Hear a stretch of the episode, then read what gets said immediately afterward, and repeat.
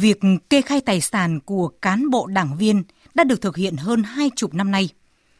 Mẫu số chung của các năm là có đến gần 100% người kê khai đúng thời hạn, đúng yêu cầu, đúng mẫu, nộp vào sổ và báo cáo đầy đủ. Không có hoặc có rất ít trường hợp bất thường không trung thực phải xác minh lại. Thử nêu con số so sánh. Mỗi năm có hơn một triệu người phải kê khai tài sản, nhưng chỉ gần 4.900 trường hợp phải xác minh. Trong đó, 17 người bị xử lý kỷ luật do kê khai tài sản không trung thực. 70 người bị kỷ luật do vi phạm quy định về tổ chức thực hiện việc kê khai tài sản thu nhập.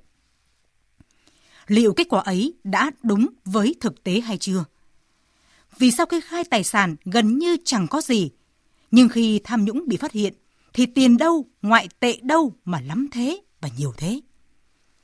Vì sao ai cũng chỉ thu nhập bằng lương thôi, nhưng tài khoản của những người ăn theo là vợ, là chồng, là con lại có đến hàng chục, hàng trăm tỷ đồng.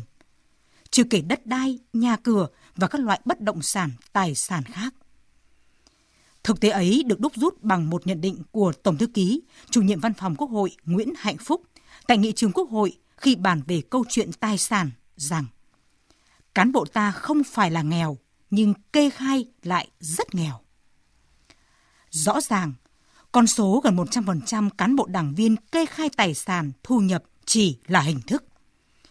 Rõ ràng, trong việc kê khai này có chuyện không trung thực, có chuyện tàu tán tài sản, có chuyện xuê xoa, dễ dãi, thậm chí là bao che cho nhau để có một con số đẹp, hồ sơ đẹp.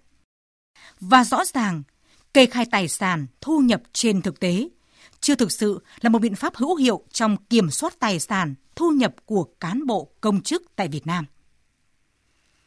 Chưa là biện pháp hữu hiệu, chưa mang tính phòng ngừa, gian đe, khi chế tài xử phạt trong kê khai tài sản còn quá nhẹ, chỉ loanh quanh rút kinh nghiệm, khiển trách, cùng lắm là cảnh cáo.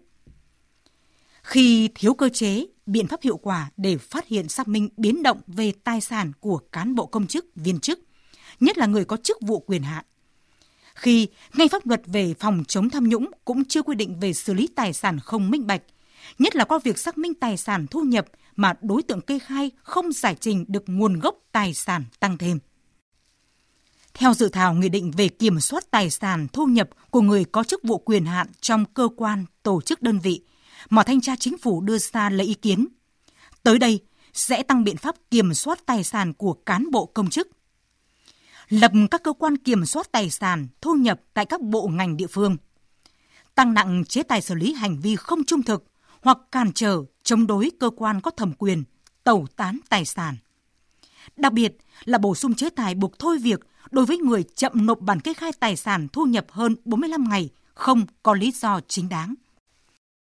Nếu được ban hành, Nghị định về kiểm soát tài sản thu nhập của người có chức vụ quyền hạn trong cơ quan, tổ chức đơn vị sẽ góp thêm hiệu quả cho công cuộc đấu tranh phòng chống tham nhũng. Nhất là trong thời điểm Đại hội Đảng các cấp tiến tới Đại hội 13 của Đảng đang được thực hiện. Kê khai tài sản thu nhập một cách thực chất mới chống tham nhũng hiệu quả và là giải pháp tốt để ngăn ngừa, loại bỏ ra khỏi bộ máy hệ thống chính trị những đảng viên, cán bộ, công chức không đủ tiêu chuẩn, tiêu cực, tham nhũng và lãng phí.